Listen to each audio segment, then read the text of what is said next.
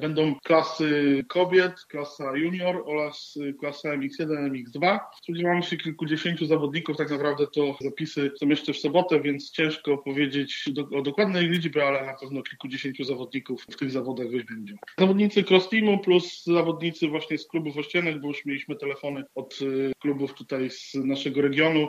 Na pewno będzie to liczna grupa zawodników, również amatorów, bo to są zawody, rzadko to się odbywa, ale również mogą amatorzy bez licencji spróbować swoich sił zawodowych. Są to ostatnie zawody, niestety już warunki pogodowe też nie pozwalają na organizowanie jakichś imprez, także to będzie ostatnia impreza w naszym regionie motocrossowym. Bardzo dobry sezon, liczne podia w całej mistrzostwach strefy, czyli w wszystkich zawodów. Zdobyliśmy również trzecie miejsce drużynowo, także sezon bardzo udany.